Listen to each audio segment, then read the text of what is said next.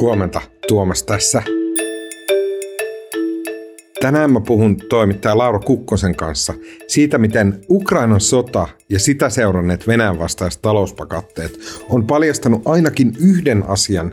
On hyvin, hyvin, hyvin vähän venäläisiä tuotteita tai palveluita, ehkä energiasektorin ulkopuolella, joita länsimaiset ihmiset kuluttaa on yksi iso poikkeus ja se on Yandex. Tänään on torstai 24. päivä maaliskuuta ja tämä on HS Vision podcast. Laura, sä kirjoitit tällaisen ison selvityksen siitä, että, että mikä on Yandexin, joka on tällainen Venäjän Google, että mikä on heidän tilanne. Ja mut koska välttämättä kaikki suomalaiset ei ole vieraille Venäjällä edes selaimen välityksellä, niin voisiko se jotenkin vähän kuvailla, että minkälainen firma tämä Yandex on? Joo, no kuten sanoit, niin se on, niinku, se on lähtenyt Venäjän Googlesta, eli, eli tota Arkadi Volos ja, ja Ilja, äh, Ilja joku, tota, kehittivät hakukoneen ja se lanseerattiin vuonna 1997, eli vuotta ennen Googlea, ja siitä tämä, tämä mm. kaikki sitten lähti, ja, ja tota, pitkään sitä tosiaan kutsuttiin Venäjän Googleksi, mutta sitten tämä yritys halusi kehittyä myös tavallaan niin kuin Venäjän Amazoniksi tai ja Voltiksi ja, ja Spotifyksi, eli he ovat laajentaneet tosi paljon sitä toimintaansa ja tässä nyt viime vuosina yrittäneet sitten myös kansainvälistyä tosi voimakkaasti, että on tehty mm. yhteistyötä myös, myös niin kuin Uberin kanssa ja sitten Suomessa tunnetaan tämä Jango, Jango tota, kyytipalveluja tällä tavalla, että, että siellä mm. Venäjällä se käytännössä se koko yritys niin kuin voisi pyörittää ihmisten arkea, mutta tämä kansainvälistyminen on lähtenyt tästä vasta viime vuosina. Mm. Niin, Jan, Yandex on jotenkin just sen kautta niin kuin kumma, kummallinen venäläisfirma, että se, se muistuttaa tavallaan hyvin paljon tämmöistä perus, äh, vähän pöhisevää startup äh. Niin kuin omistajat on sen tyylisiä ja, ja se tekeminen on tollasta, että, että suuria visioita ja vallotetaan maailmaa ja näin päin pois. Onko mä ihan väärin ymmärtänyt? No kyllä se on siltä näyttänyt ja tavallaan venäläisessä mittakaavassahan se on myös onnistunut, että että kovin, tai siis että tämä on niin poikkeus Venäjällä, että, että siellä on tota, kehitetty sellaisia kuljetusrobotteja ja itse ajavia autoja ja kaiken näköistä teknologiaa niin kuin ihan samaan tyyliin kuin mitä nämä länkkärifirmat. Mm. Um, ja tosi kuuluisesti Yandexhan toimii myös Suomessa, koska sillä on tämä datacenter uh, Joo. Itä, itäisemmässä Suomessa. Kyllä tota siis Yandexilla on toi, toi tota datakeskus siis Mäntsälässä. Ja, Ai, ja Mäntsälässä. On, Mäntsälässä, kyllä. Eli ei, okay. ei Itä-Suomessa, vaan Mäntsälässä ja ja tota, Mäntsälän kunta nyt onkin vähän vaikeuksissa, koska suurin osa heidän kaukolämmöstään tulee tällä hetkellä sen datakeskuksen kautta. Ja siis tämä, tämä palvelinkeskus sinne perustettiin 2015 ja, ja sen jälkeen siihen niin kuin siihen perustuu tavallaan Mäntsälän lämmön tuotanto.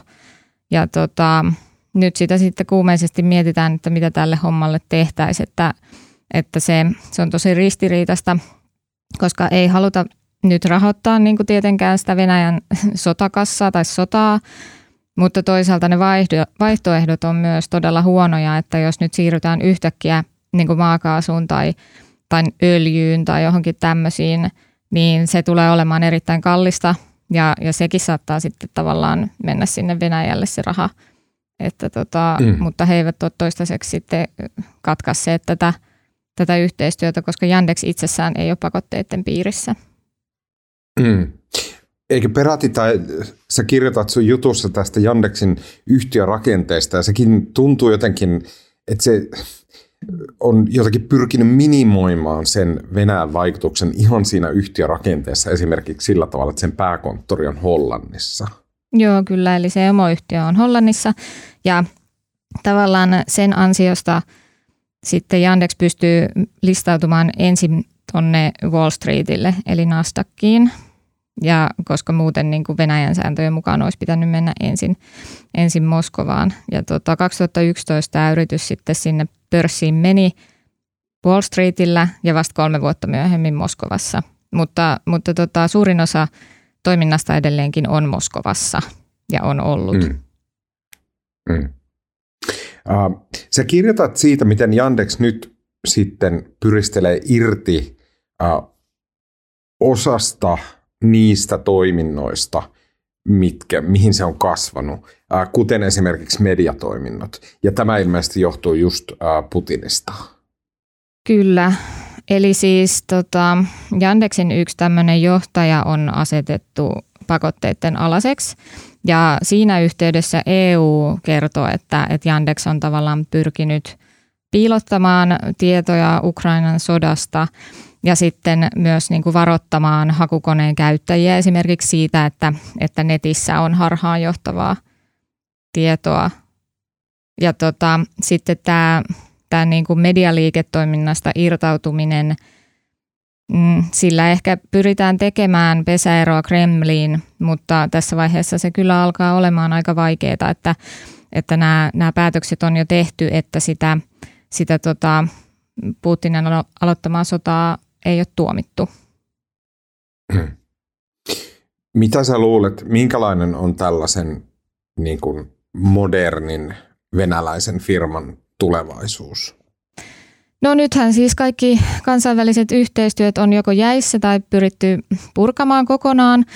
Ja, ja sitten kaikki länkkärijohtajat ja hallitusjäsenet irtisanoutuu ja lähtee, että tota, ei kovin hyvä siis tällä hetkellä. Ja Yandex on ihan oikeissa niin kuin todella isoissa rahoitusvaikeuksissa myös tällaisen, tällaisen tota monimutkaisen rahoitusjärjestelyn kautta joka siis laukesi siinä kohtaa, kun kaupankäynti Nasdaqissa loppui tällä, tämän yhtiön osakkeella.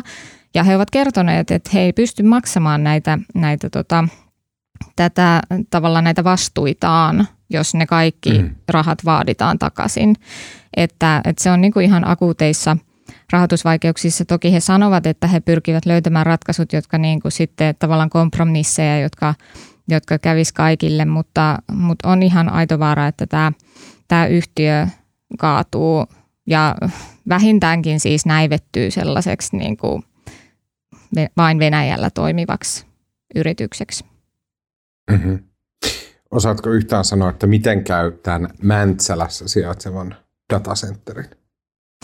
No sitä mä en, mä en osaa sanoa, sitä ei tiedä oikein, oikein kukaan, mutta toisaalta siis nämä pakot, pakotteita tulee lisää, näin uskon, niitä mietitään koko ajan.